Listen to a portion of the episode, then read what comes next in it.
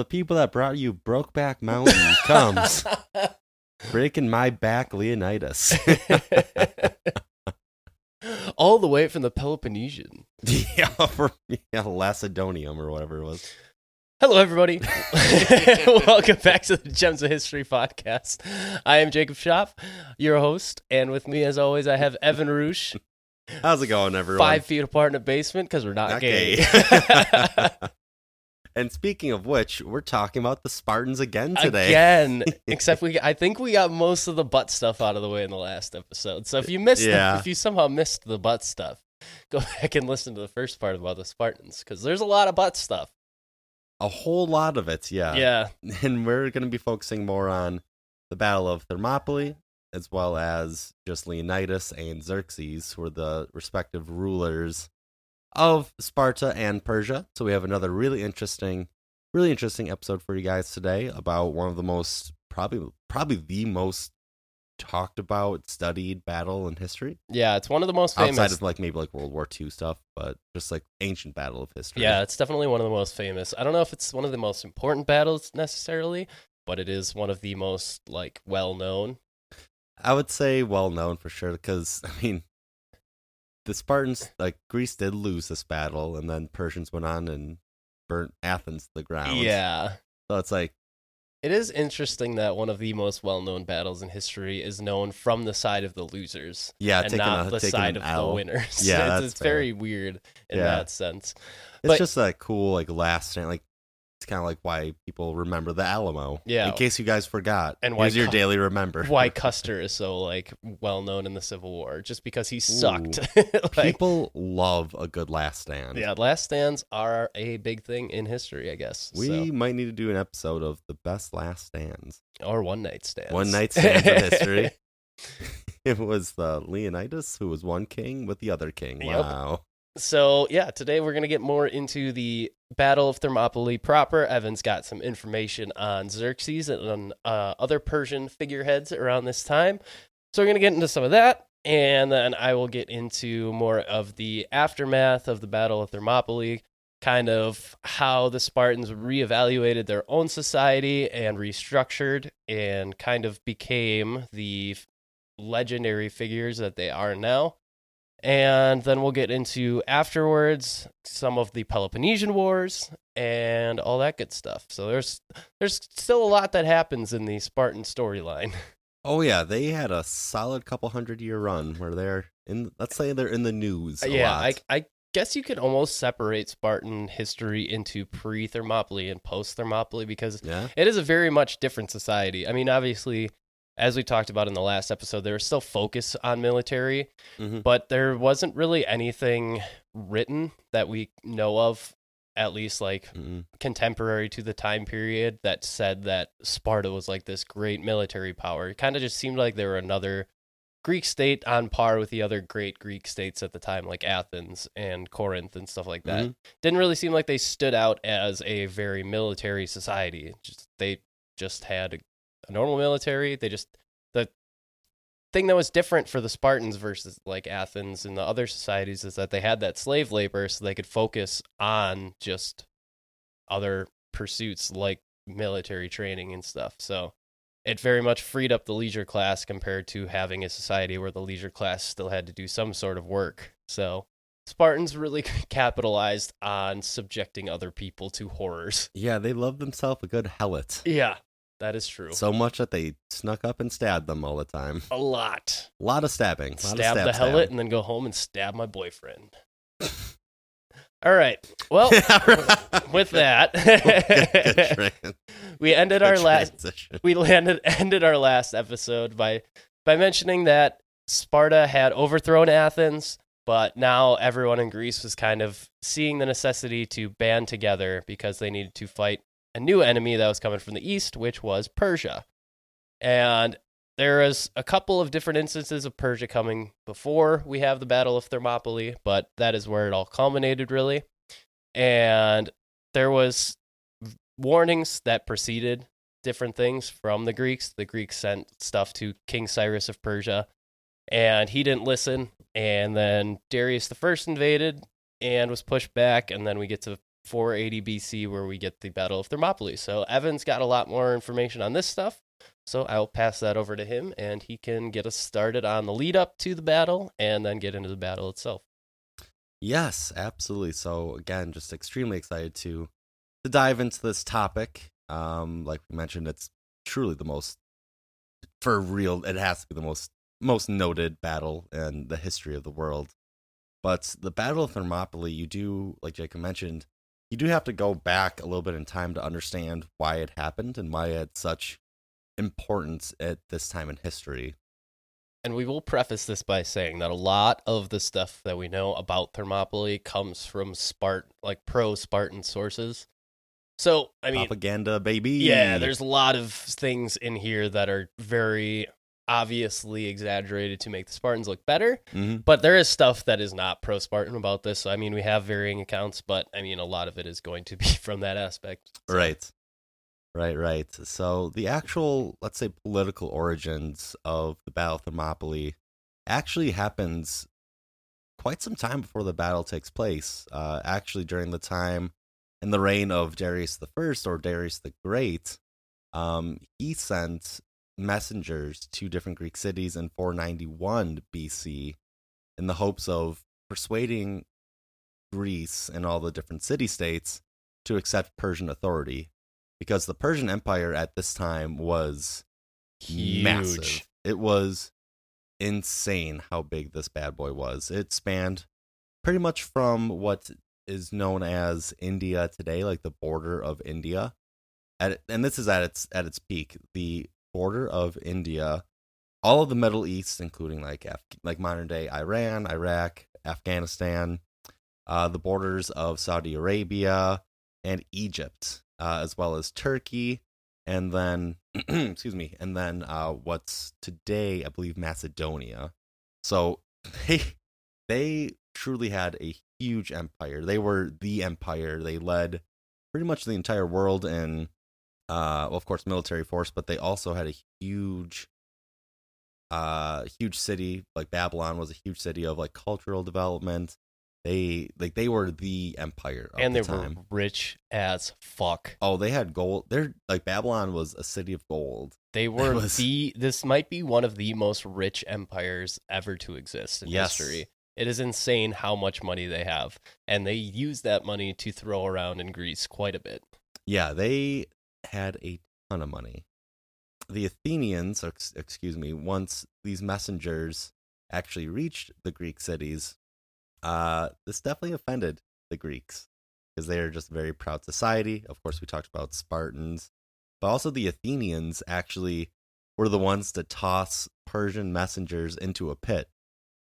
Which, you know, if you've seen the movie 300, like there's that classic scene where Leonidas is just punting people into this Yeah. bottomless pit. That was actually the Athenians, funny enough. Uh, the Spartans, not to be outdone, um, they tossed the Persian messengers into a well. So a little bit different. Well, and it's interesting too because at this point, it's mostly been infighting in Greece. Like a Mm-hmm. lot of Athens versus Sparta, Sparta versus Thebes. There's a lot of different groups that are fighting like on that coastline of the peninsula. Mhm. So it's not really like they've had outside enemies that big of an like that big of that are that big of a problem until the Persians show up. And it's funny because the Persians just show up and ask them to be like subjects of the Persian Empire. They don't Yeah. come in fighting. They're like, "Hey, what do you guys think Yeah. about you being under us?" it's like, hear me out. You pay us to exist. Sounds good, right? and, they were like, well, uh, yeah, totally. Let me just uh, take you to our wishing well. yeah. really Let me quick. take you to our famous hole. Yeah, our famous deep Oh pit. well, famous hole in Sparta might be Might a little be different, bit, but yeah. That's actually how they elected kings.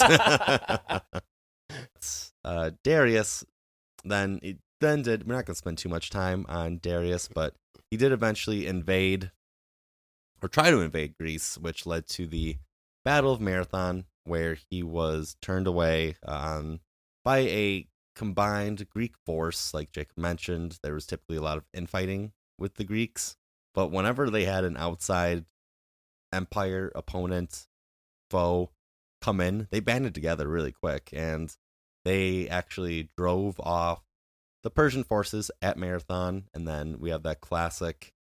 Well, that's of course, if you didn't know this fun tidbit, that's where the 26.2 mile marathon race actually comes from. A messenger, a Greek messenger, ran the 26.2 miles from the battle location at Marathon to Athens, ran through the door, screamed Nike, which is the Greek word for victory, and then died. Immediately died Yeah. from exhaustion. But he did his job. He did good. He was the Paul Revere of He was a- Except he didn't have a horse. Yeah. Oh man, a horse would have been clutch for him at this point. And then Darius went back home and became a country singer. Nice. Did uh did Greeks even have horses? Uh yes, they did. Huh. There there was cavalry in Greece. It wasn't a prominent part. Right. It was mostly infantry, but they did have some cavalry. that was just kind of I just saw that like they're such an elite like the Spartans for example, such an elite military force. They focus on the phalanx. Like wow, they did not use horses at all. Yeah, they some of them did like for uh it was yeah, it wasn't like super commonplace, but I did read that there was an instances of cavalry in Greece at this time. I don't know if the Spartans really utilized it as much as others did, like the Athenians, I believe used it more than them, and the Athenians also used a lot more naval warfare than the Right. Spartans did. The Spartans were very much a ground warfare kind of group, but Mhm. yeah, so that's just kind of a little bit of the background of you know Darius. So you're already seeing that tensions between Greece and the Persian Empire are already you know at a you know they're not great. Yeah, they want to be- get at each other because Persia to this point has expanded to the Mediterranean coastline in the in the east. Mhm. So they typically, I mean, the next move is to go west. It's just the most logical step. So you might as well just go right to Greece and ask, "Hey, you're next, so we can do this one way or the other." Mm-hmm. So now we're going to dive a little bit into Xerxes, who was the main leader for the Persian Empire during the Battle of Thermopylae. Very deep voice. Very his, his portrayal in 300 is just Kill them all. that movie is hilarious. It is a. Gr- I love that movie. It's it's a lot of fun. Yeah. But man, is it not accurate? They made the Persians weird as fuck. yeah, but the immortals are cool. the mortals are very cool. Yeah, they made definitely made the immortals way cooler than they probably were. Yeah, they did not have the ghoulish metal masks. They weren't. They, were just, weren't like proto ninjas. No, yeah, they were. That's so true. But Xerxes was the son of Darius the Great, who we just talked about a little bit, and was the firstborn son to Darius. And once Darius eventually passed away, Xerxes took over the throne. When his father died in 486 BC, Xerxes was around 35 years old. And it actually, this is just a fun fact, he was already the governor of Babylonia, and he had been doing so for about 12 years. So he was very confident and he was very set, and he was responsible for, at the time, the biggest city in the world, the cultural center pretty much of the world. Which is that's kind of crazy because you usually around this time you have kings inheriting a throne that are like first of all really young yeah, and second of all just have really no experience running anything at that Right. point like they just watch their dad so to have already been experienced in some sort of political center is Mm-hmm. a very good thing for him and then he just decided to go to war with everyone right. Yeah, I mean, as soon as he took took power, the first thing that he wanted to do was to quote unquote free end quote Egypt, meaning yeah let's take that let's take that over. all of that river they got and Yeah. area to, to farm oh and a lot of money He saw yeah, he saw the Nile and just got all hot and bothered. but uh, at the time, so Persia did already it held Egypt, but there was a rebellion and a usurper was actually in control of the area for about two years. And when Xerxes got to the throne, he obviously invaded, like we mentioned, and he ravaged the delta, which is a huge part of the of the Nile River system, and came down very hard on the usurper and just the Egyptian people as a whole. He learned because there was actually a revolt in Babylon where he was the governor, uh, where two uh, nationalist groups uh, appeared.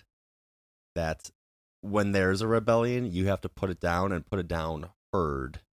and that's what he did with Egypt. He definitely killed a lot of Egyptian citizens It that had nothing to do with it. It is kind of mind blowing to me how large this empire is. The fact that they were able to maintain it, right? especially at this time, because there's such a great distance between the coast of India and Egypt. So the fact that they were able to not only subjugate and spread their their forces that far away, Mhm. and also just to instill a sense of loyalty in areas that far away. I mean, obviously, there's revolts, as we just mentioned, but the fact that they were, for the most part, able to have a cohesive and non aggressive empire is kind of insane. Right. I mean the the Persians I think they were one of the first empires to they would conquer a people but then kind of just leave them alone. Yeah. After that, you did have to pay a lot of money, but they did really just leave conquered peoples alone, meaning they could keep their own religion. And in the case of him conquering Egypt, he actually kind of broke this usual tradition because he basically, again, like I mentioned, killed a lot of people, tore down fortresses, pillaged temples, and actually destroyed a statue of one of the prominent Egyptian gods, which had a huge significance because that basically meant that he was no longer to marry uh, some key people in Egypt to kind of form the alliance. And so he basically said, which in Babylon, you the entire empire was built with the idea that Egyptians and Persians were the same through what was used to be known as the Achaemenid Empire. So instead of coming in saying we're a foreign army, we're actually just part of this once old empire. Anyway, Xerxes said, "Fuck that empire! I'm now." he said, "I am now the king of the Persians and of the Medes." Yeah. So you have to keep in mind, like at this time, a lot of there was a huge priority of succession, you know, that rightful king thing. And once he destroyed that temple and that statue, he kind of lost that a little bit until he said, "Screw that! I'm starting my own thing." Yeah. Uh, there's just there's a lot of names that we're going to be thrown around like we already have thrown around quite a few names but hmm for the most part just know that we're talking about the Greeks versus the Persians here it's all of like the smaller names like the Thebans the Corinthians the Athenians Spartans those are all Greeks and then Yes. everyone else the only other major player really is going to be the Persians so just to keep it a little simplified in your head, just know it's Greek versus Persia. Yeah, that's a that's a really good note because we're just used to guess we've done the research. yeah, so like I've, I've been reading about all this, so I know that. But like you at home probably Right. don't understand that like the Thebans, the Corinthians, those are all Greek people, right, not outside forces. So, Right, right, right. Um, but now with this new tranquility and quote unquote again peace of the empire, uh, the Persian Empire reestablished, Xerxes then recommitted and devoted himself to picking up where his father Darius the First left off, and decided to wage war against Greece. Because, uh, and part of this was because his cousin and brother in law, Mardonius, uh, who's actually supported by a strong party of exiled Greeks, kind of fed him a little like, hey, hey, man, you should really like look into taking over Greece. to put in layman's terms, yeah, they just kept on saying like, I don't know, your dad kind of it was the one thing that your dad couldn't do, you know, the one that has the nickname the Great. you should you should probably be looking to you know to do that. And the impressionable Xerxes finally fell into this pressure into this pressure and threw himself into these diplomatic and military preparations, meaning that he was going to get the entire Persian army, which at this time covers so much land. There's so many people. This is a huge, huge army that actually took three entire years to gather. it's uh, it's insane how many people the Persian army actually held Mm-hmm. at its peak. Like it's over like hundreds of thousands of soldiers. It's insane. It's it's true. I mean, Herodotus even mentions that there has never been such a gathering of an army. Yeah, Uh, and again, maybe that's just more I mean that's propaganda, but this truly is a huge army that's And- coming to Greece. and you've got to think about it at the time period. Like this is uh, like hundreds of thousands of people, which is still big by today's standards. But obviously, there's countries that have bigger standing militaries than this now. But uh, you're talking about going against the Greek states, where the Spartans maybe have like twenty thousand in Right. an army. Mhm. The Athenians have maybe like fifty to sixty thousand. So these aren't like very big forces comparatively to the Persians. Right, right, right.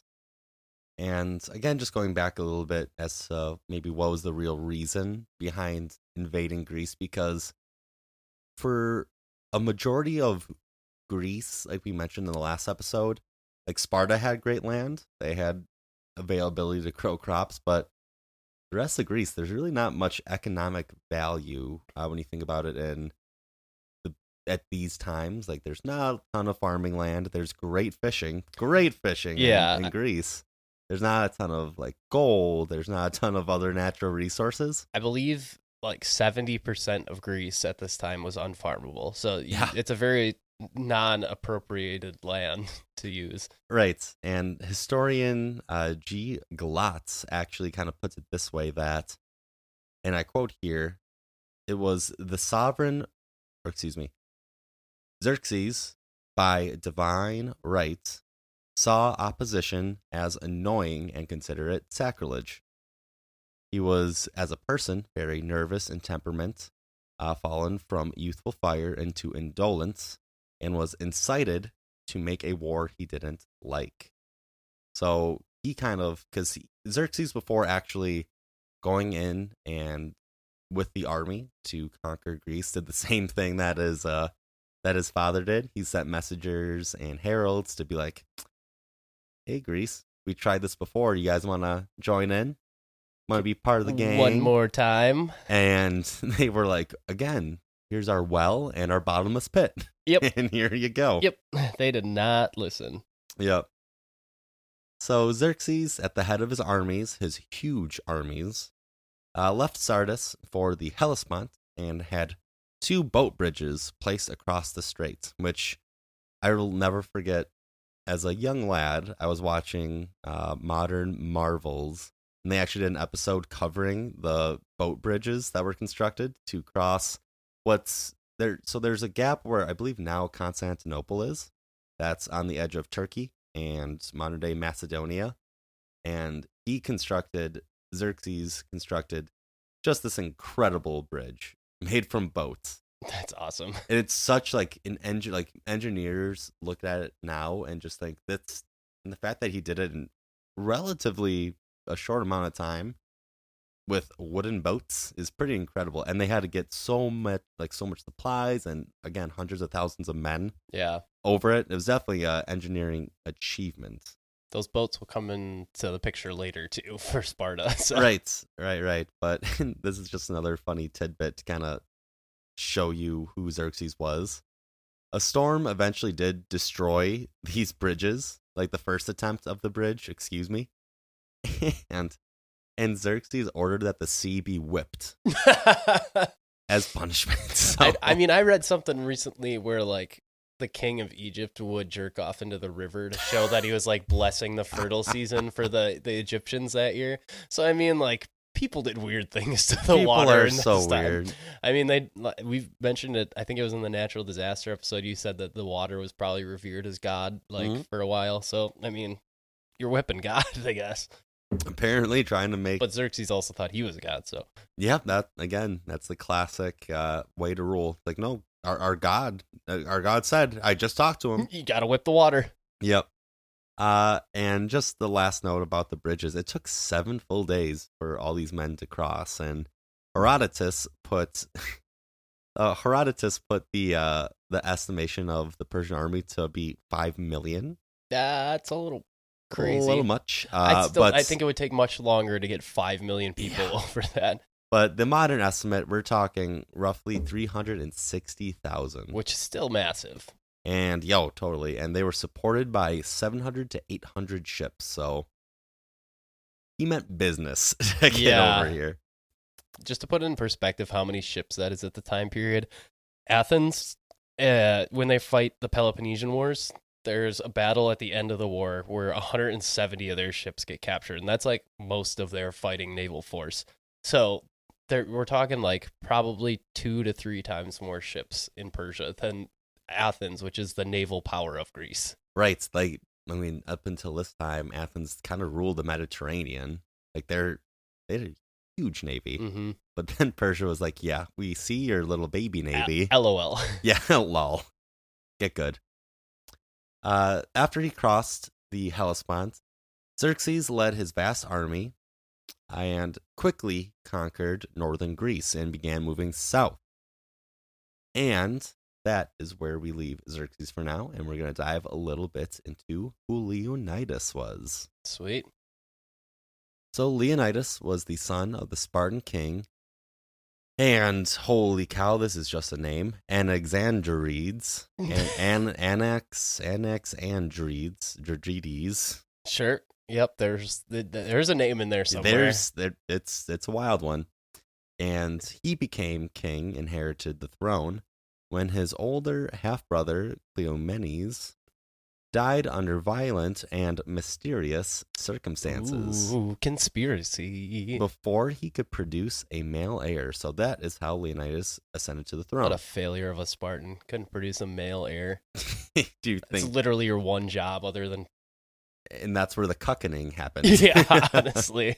Literally, he. I mean, Leonidas came in. I did uh, just a side note, like I read something that I didn't mention this in the first episode cuz I forgot about it, but I did read something about like Spartan marriages. I, I don't know if this is true or not, but I read do we do we call them marriages? I read Like, something where like It once, a group party. once they got married, there was a, a thing where they would take a woman into like a dark room and she would stay in there for a while and they would shave her head so that a man would come in and think like, "Oh, this is like the men that I fucked in camp." And then they would have sex with their wives and then it would be like a, a little while before they actually saw their wife in daylight. I don't know if that's true or not, but if it is, that's fucking weird.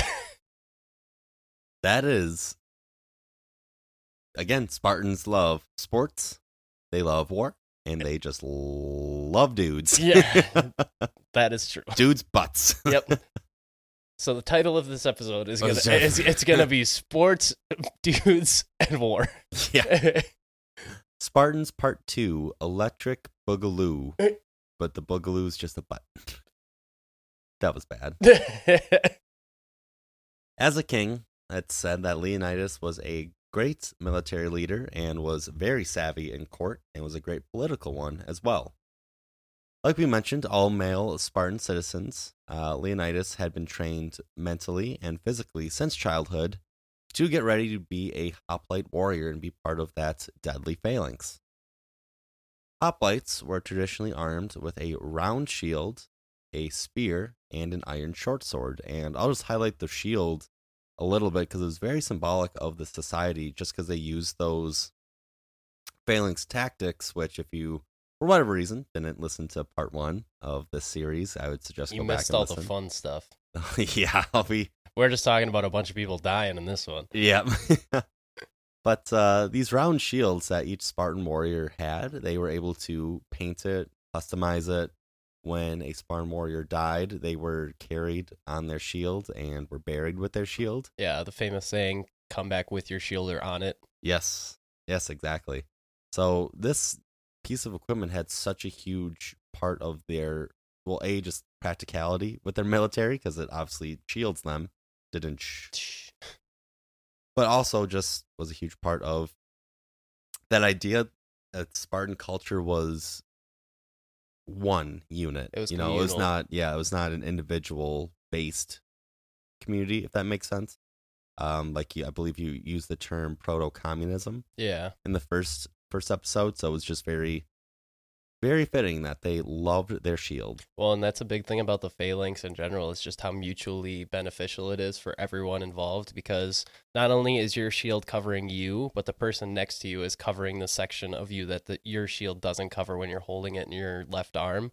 So everyone's shield is covering the man to their left as well as themselves. Mhm. and that's where the the That's why the phalanx and the hoplite warrior system is so beneficial. Is because it works as a cohesive unit, and it's just a giant moving amoeba of men like working together. Whereas like a lot of other cultures at this time fight individually. So Right, right, right.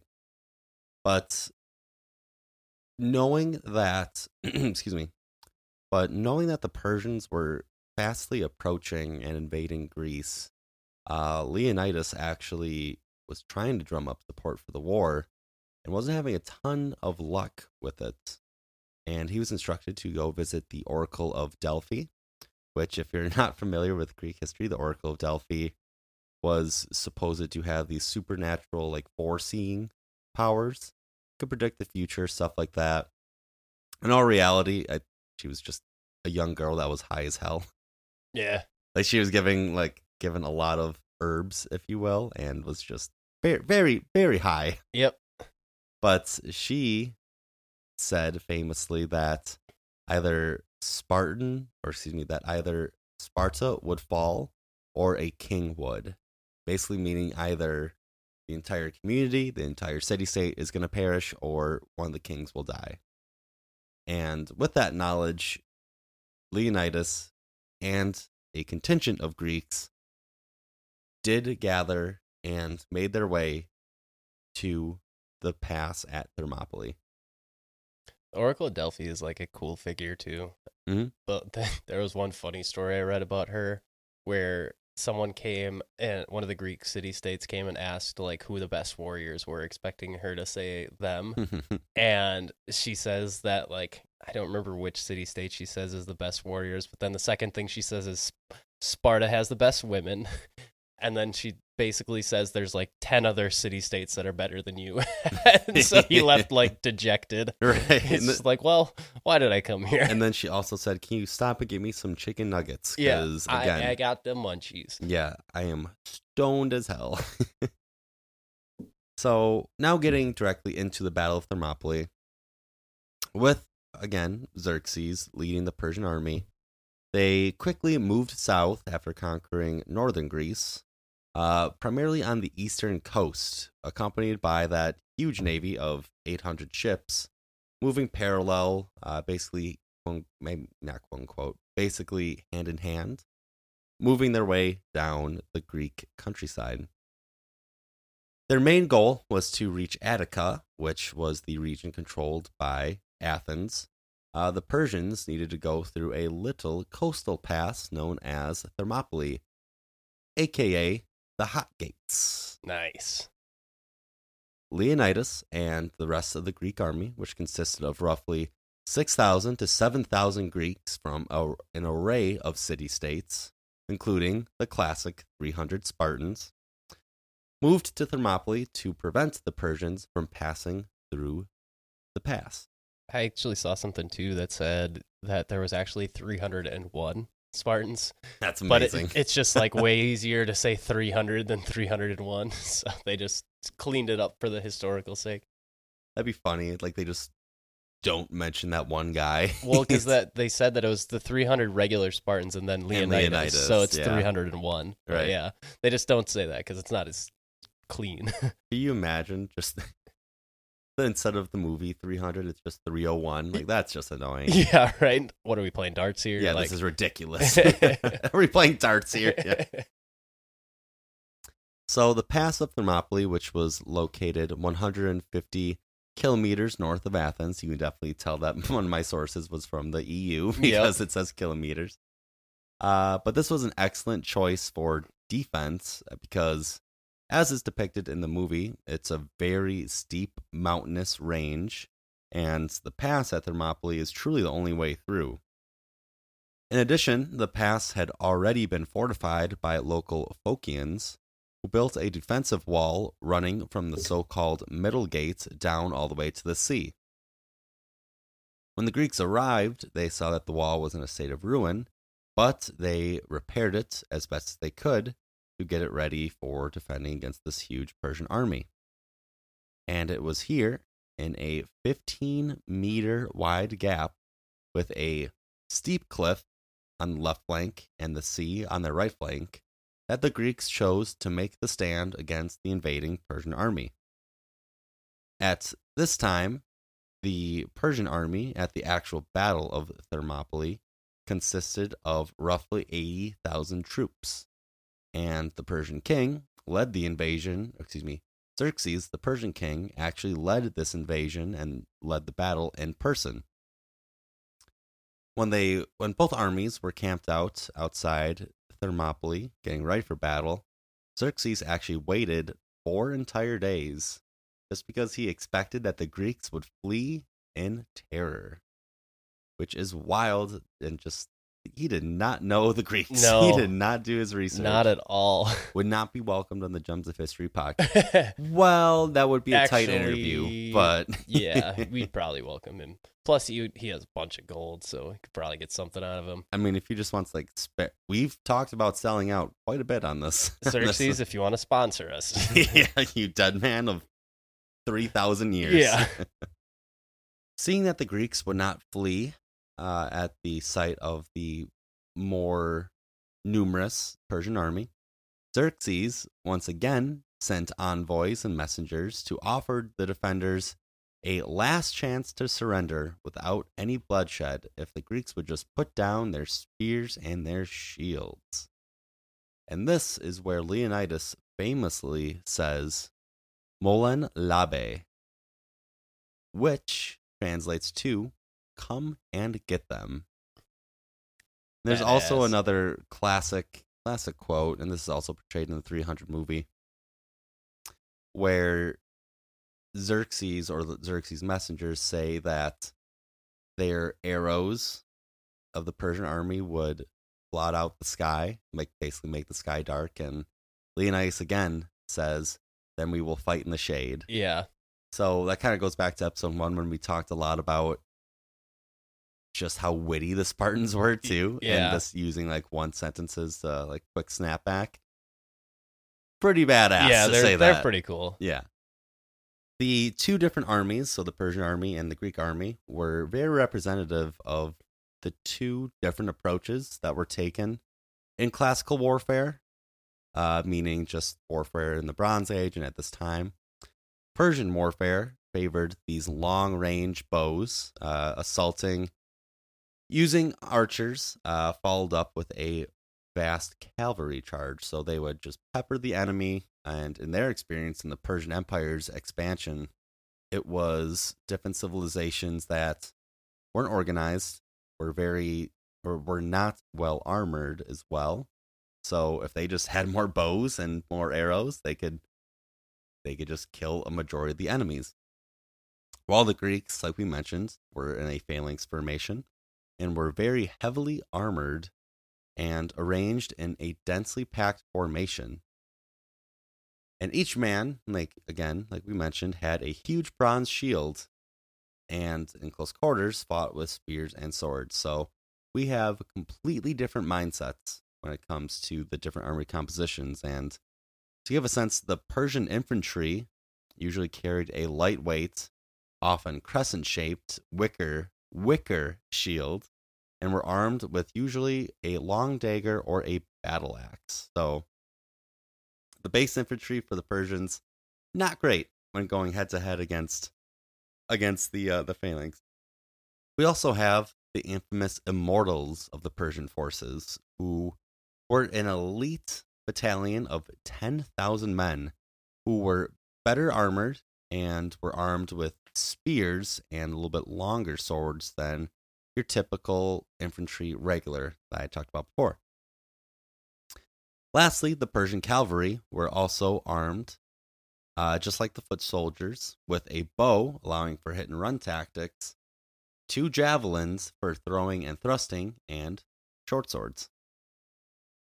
Cavalry, which essentially was eliminated in the Battle of Thermopylae, typically operated and charged the flanks when it came to a actual battle in a field and were used to typically just mop up opposing infantry that were retreating and use more as scare tactics because it is very intimidating when you have a bunch of horses and Yeah. men trying to kill you coming at you. It is cool though that the I read something that the Spartans were in such good physical condition that in cases of a cavalry fight, they would be able to chase down like the the A people horse. Yeah, Yeah. a horse or like the the archers that are way in the back line. Yeah. They would be able to chase and catch them because of how well they like how fit they were. So it's kind of insane how if that is true, it is insane how well kept the Spartans were physically. Could you imagine being an archer just thinking, I'm just going to chill back here, going to shoot my little arrow, arrow, use my little bowie bow. And all of a sudden, it's just Leonidas running up Yeah. and just kicking you in the head. You see him across the battlefield and then like 5 You, minutes you blink and three he's- minutes later he's right on you Ugh. and you're also running away right. So, like I mentioned, the Persians usually had a lot more success with these different tactics, like a very light armored, more hit and run tactics in battles such as the Ionian Revolt, as well as just their conquests in Egypt and other parts of the Middle East. But Thermopylae definitely led the advantage to the Spartans and the Greek force. yeah one big cohesive unit plugging up that gap is a lot more beneficial than uh, a giant army just going wild And if the Spartans knew anything, they definitely knew how to plug a hole. yeah Was that was that too much? Yep. as soon as as soon as I started, i said we left the butt stuff in the last episode never. so, although the Persian tactic of firing vast numbers of arrows into the enemy must have been a incredible sight, the lightness of these arrows actually meant that they were pretty much completely ineffective against the bronze shielded phalanxes of the Greeks. I wish i could see that like giant turtle shell that they would form with those I would shields love to see just it. to see the visual of that to be a fly in the wall it- Mhm. that'd be so cool That would be so. I would love to actually like see this battle. hmm i was This talking may be like top one of battles I would love to see. I was talking to a coworker about the Spartans, and he he was just like, "Man, if I could just like be a non-factor and just view it from outside, but not be like influential in the battle at all, just to see it would be so cool to see the society in general and the battles they fought, and like just to actually visually see how things went down would be so insane." I guarantee if time travel actually does become a thing, theoretically in our in our uh I don't know in our universe, I could definitely see a business instead of you know making movies, just literally show battles like this. I would love that. That would be the coolest, coolest thing. I guess I say that until I realize, oh wow, that's like a real person that just died. Yeah, it's a very. That just it's, got- it's- we're gonna. A lot of people are not gonna be ready for it. no. Sick in practice, but yeah. in practicality, at close quarters, the longer spears, heavier swords, and better armor, and better armor, and the better Armin from Attack of Attack on Titan. I'm in charge of the gas tanks. Tink tink. ding, ding, ding. but and as well as the rigid discipline of the phalanx formation, meant that the Greek hoplites had the complete advantage in this situation, as well as the terrain. Definitely just gave advantage upon advantage to the Greeks. On the first day of the actual battle, Xerxes sent his Median and his Kissian troops in, which were those lightly armored, basically giving a long given a long dagger, not professionally trained soldiers that he just kind of brought along. He sent them in on the first day, and they completely failed to clear the pass. Gee, I wonder why. he tried, yeah, Xerxes tried to just almost do a war of we have more men than you, and we will send them all. This is the Russian World War II tactic: is just Oh, send right. send people Right, we'll, until they stop. yeah, into machine gun fire until Yeah. they run out of bullets. Literally. Uh, after they failed to clear the pass, the elite immortal group entered the battle, and in the brutal close quarter fightings, the Greeks stood firm. The Greeks would often, during this battle, or during this day one, would feign a disorganized retreat, and then, at the most opportune moment, would turn and face the enemy in that phalanx formation, basically letting the enemy who's sprinting run into this wall of shields, and then the people behind the actual shield wall would do a whole lot of stabby stab. Yeah. It was very it's a very good way to entice your already bloodthirsty enemy to just keep coming at you until they can't stop. Right. Yeah. I mean, it's a great, it's a great tactic, especially for this. They would truly just be out in the more open, quote unquote, part of the, of the pass. They would act like they were retreating, go to the very shut in part, form the wall, and then just pretty much wipe out everyone, either pushing them off the cliff into the sea, or again stabbing them in the Mhm. heart with a spear. Which would you rather, get A long- stabbed or fall? A long spear is going to do a lot better in this situation than a, a short sword. right, right, and this tactic really surprised the Persians because it was the first real professional army that they've encountered during their entire existence. It's very interesting because they were mostly fighting just men who got taken away from their farm fields, like they were fighting farmers and not actual professionals.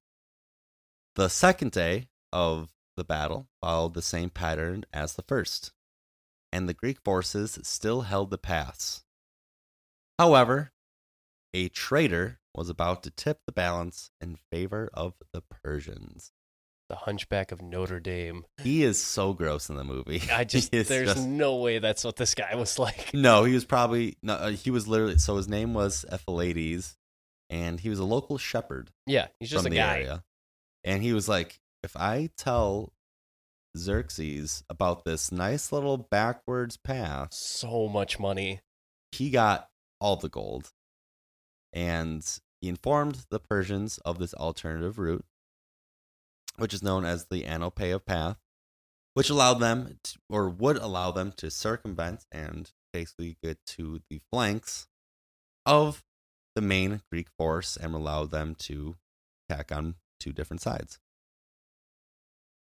Leonidas, expecting you know that maybe someone would come through that path, actually did station a contingent of Phocian troops to guard this vital point. But the Phocians, thinking, thinking themselves the primary target of this new attack, withdrew to a different defensive positions when the Immortals started rushing them. So they kind of kind of chickened out on that on that moment. Now, with their position seemingly hopeless, and before the retreat was cut off completely, since Leonidas saw that he was getting attacked from two different angles, the majority of the Greek forces were ordered to withdraw directly by Leonidas. The Spartan king then, on the third day of battle, rallied his small force, the survivors from the original Spartan 300, 700 Thespians, and 400 Thebans, and made a stand to defend the pass to the last man in hope of delaying the Persians' progress and to allow for the rest of the Greek force to retreat or to maybe get some support from other city states joining the battle a little bit later. Yeah, that's that was one of the interesting points for me from this battle is that we remember it as the Spartans being the ones that are the the real heroes here, but there's literally 1100 other people with them that's also stayed and died. So Right. The, the Thespians and Thebians just get no credit for this at Yeah. all. But in reality, it was 1,400 Greeks that made this famous last stand, and not just 300 Spartans. Sorry for bursting your bubble.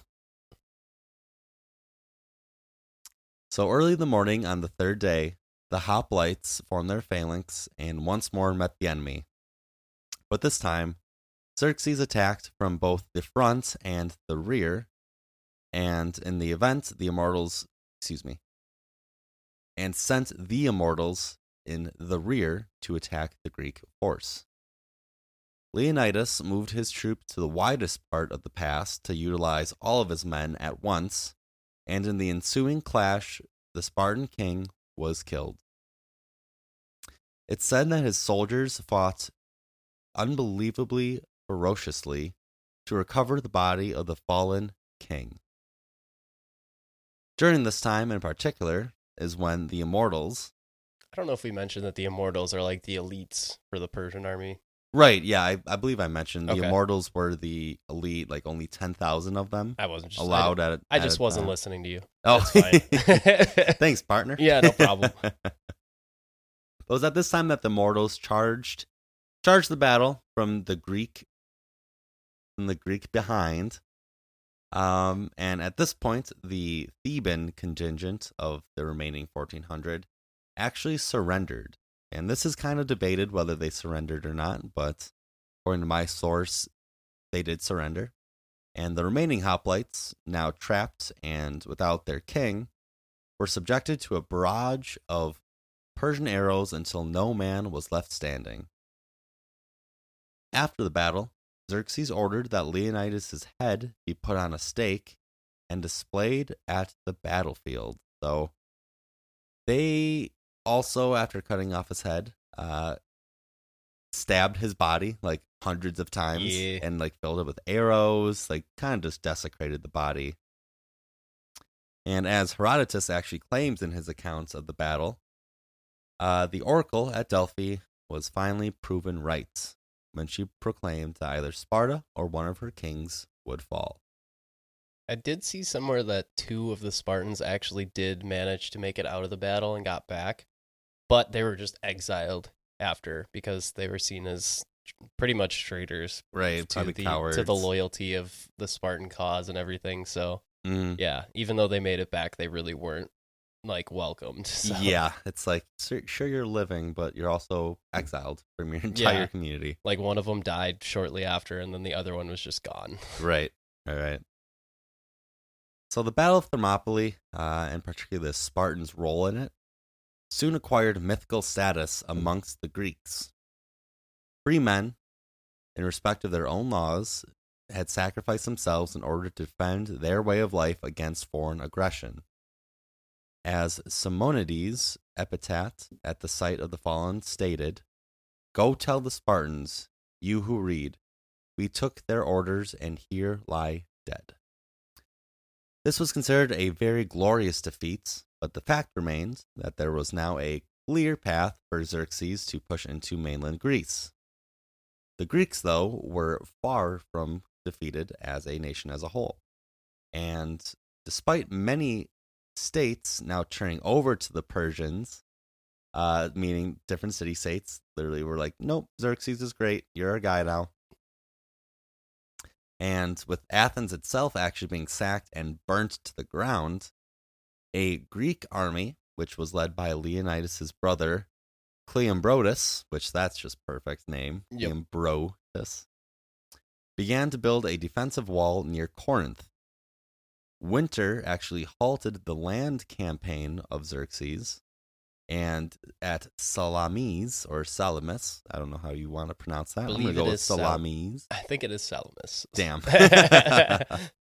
the Greek fleet actually maneuvered or outmaneuvered the Persians and drew them into shallow waters and won a resounding victory, which is depicted in whatever the second 300 movie is. Never, I I, didn't even know there was a second 300 movie until my coworker told me there was. oh, really? So that's how much of a non-factor that movie is. right. Honestly, yeah.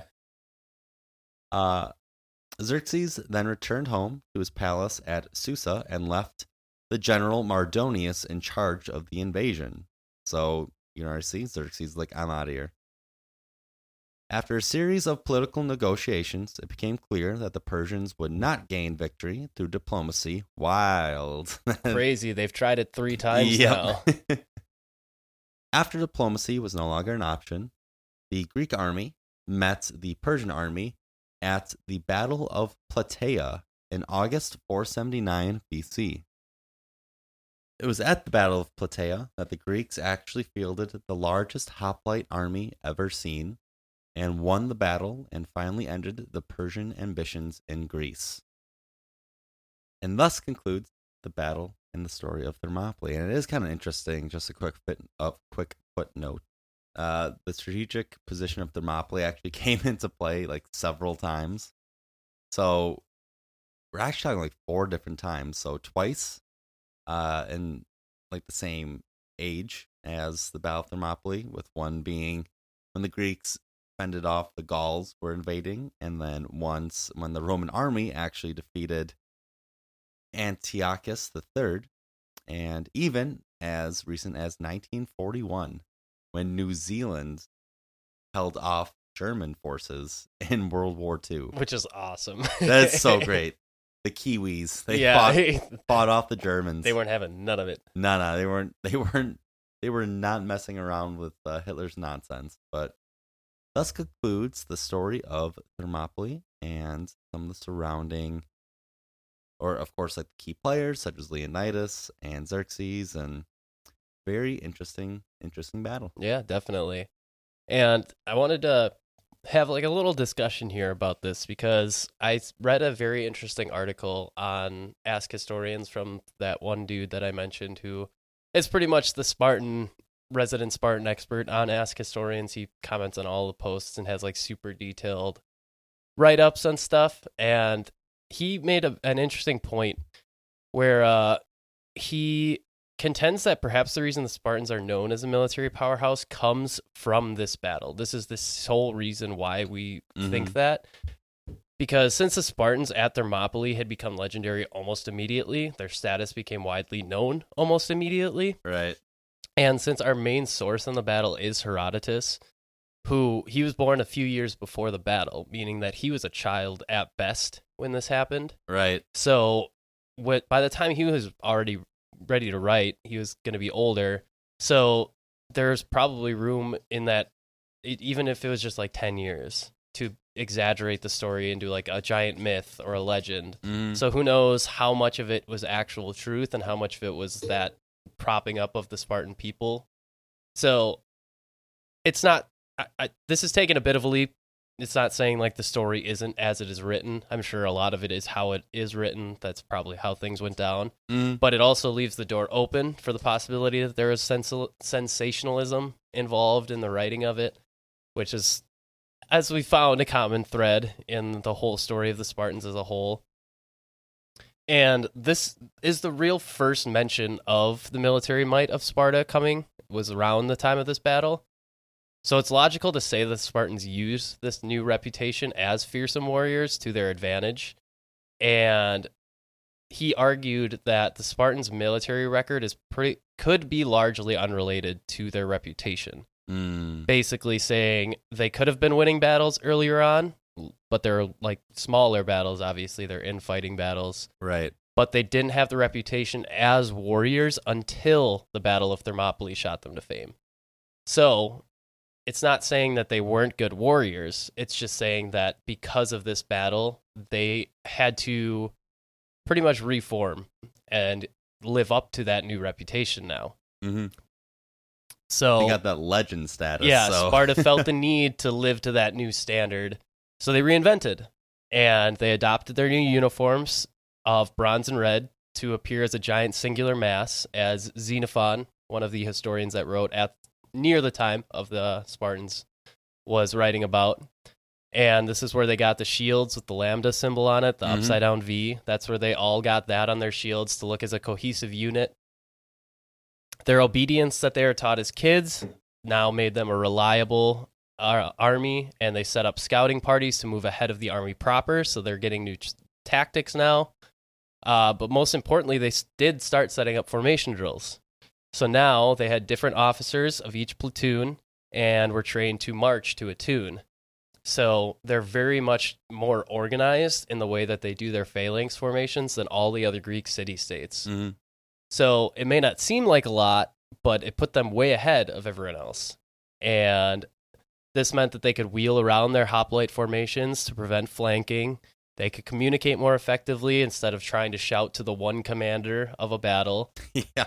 And most importantly, their reputation of Thermopylae and this new appearance made them look so much more intimidating. hmm So most of the enemies would retreat if their charging and flanking attempts failed.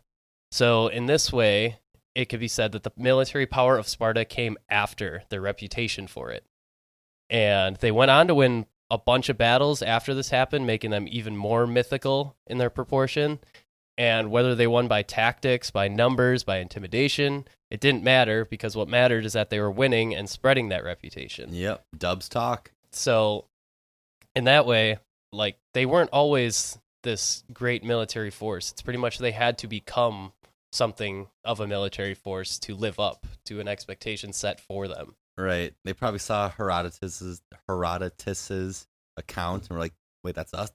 We gotta get more organized." here." Exactly. so it's not that they weren't good warriors because they're still badass, but it's just that they had to do it out of necessity. It's not that they were always like this. We have to be the best Mhm. mentality. They were good enough until they needed to be the best. Yep. And then they kicked into high gear. Yes. So it's an interesting way to look at it. And there's still people that push back on that just because of how ingrained the modern Spartan ideal is. Mhm. And there's obviously people that have put propped that up and made it into something of a fictional hero for them. So if that's how it is for you, don't let us like change your opinion. It's but it's still not saying they're not badass. They Yeah. are. So Still very cool. as we as we mentioned in the first episode, there's myth busting, but it's not going to be like come crashing down on your dreams. Yeah, we don't need to kill any uh anyone's perception here. Just giving you the facts. Yeah. So after Thermopylae and the Persian problem, Greeks continued their famous infighting, with Athens and Sparta emerging at the top of the pack. Athens' ever growing power was starting to startle the Spartans, since the Athenian fleet was growing even more rapidly, and they were building new fortifications along their harbors. Sparta was eventually pushed into action when Corinth began to fight with Athens, and the Spartans knew that they needed to support Corinth in order to keep them as an ally. And this is pretty much known as the first stage of the Peloponnesian War, which is the other biggest war in Spartan history, pretty much. But the first stage is not nearly as important as the second stage. It's kind of split into two separate time periods of war, but it's all known as the Peloponnesian War. Mhm. So, in this interim, small conflicts continued on and off between Sparta and Athens, mainly through companion states like Corinth. Sparta took turns protecting the various city states that Athens was attempting to invade for resources. And eventually, Athens started putting trade embargoes on various cities. And this is where Pericles, the Athens leader, comes into the picture, and he continued to instigate the people of Athens to look negatively at the Spartans, kind of putting a reputation as like the Spartans are these heathen people or whatever. Mm, Just- savages. Yeah, just to make them look bad. And then after an Athenian ally was attacked, like they attacked uh, Attica, which is where the Athenian state was, a Spartan king named Archidamos led a charge into there with the Peloponnesian army, and then war was on. And Again- we're back. once again, and this is where the second half of the Peloponnesian War comes in, and the second half is considered one of the most deadly conflicts in Greek history because it, they kind of reinvent how they do war during this time period. So many of the Greek states allied with Athens, paying them in money as well as ships in order for Athens to protect them from not only Spartans, but the Persians were still kind of a looming threat just on everyone's minds after what happened years before even though they weren't that big of a deal anymore. Eventually, though, it resembled something closer to an Athenian empire rather than a league of allies because Mhm. everyone was just paying them and then they made a capital city and everything. So, yeah, it was more of Athens trying to take over. But in Sparta, they had developed the Peloponnesian League with their allies, and Sparta didn't demand any money from them, but rather just asked for their allies to provide troops that would be under Spartan command. So both sides fight back and forth constantly. City states are going, both sides are employing scorched earth tactics, literally burning cities to the ground. And when they met in battle, it was one of the first times new tactics were being introduced, such as the use of slaves, mercenaries, and foreigners in battle, whereas it used to just be like that leisure class fighting for their city. Mhm. It was even said, I saw in one source that they were using a primitive form of a flamethrower against f- the wooden fortifications No way. which I don't know what that would look like, Yeah. but uh, this is where also both sides began killing citizens in mass when they would take over cities, and that's why it's considered one of the deadliest conflicts in Greek history Right, because they're literally just killing entire citizen populations. So, Oh yeah, and literally burning cities to the ground. So this was a brutal civil. You even consider it a civil war? Just a brutal conflict. yeah, it's just Greeks fighting Greeks. Mhm. Eventually, a plague hit Athens, killing a good number of the people there, including the leader Pericles. But it's surprisingly the battle ultimately was decided at the sea, and as we've mentioned multiple times, Athens Athens was the naval power in Greece at the time. So they seem like the likely victor in the scenario. But then Sparta reached out to an unlikely supporter, the Persians. Wow, that came full circle. Yeah, so a man named Lysander took over the command of the Spartan navy, convinced the Persian prince Cyrus to provide him with money, and then Lysander built up the navy, trained the sailors, and prepared to take on the Athenian fleet. So while this kind of seems odd, obviously Persia was fighting against the Greeks 75 years earlier than this. But it was kind of a lateral move for the Persians because now, instead of physically having to go to Greece to fight, they were allowing the Greeks to fight themselves. And this kept the Persian owned coastal areas in like Turkey pretty much safe from any of the Greeks coming to try and take back some of the land. So, with this backing from the Persians, the Spartans organized a fleet, lost it, rebuilt another fleet, lost that one, and then finally built the fleet that they would use to depose Athens. it's like, where did I put my freaking fleet? Third It was ti- just here. Third time's the charm. Yeah. So at a at a battle in ah, this one's gonna be bad. Aegospotami, oh, there you go.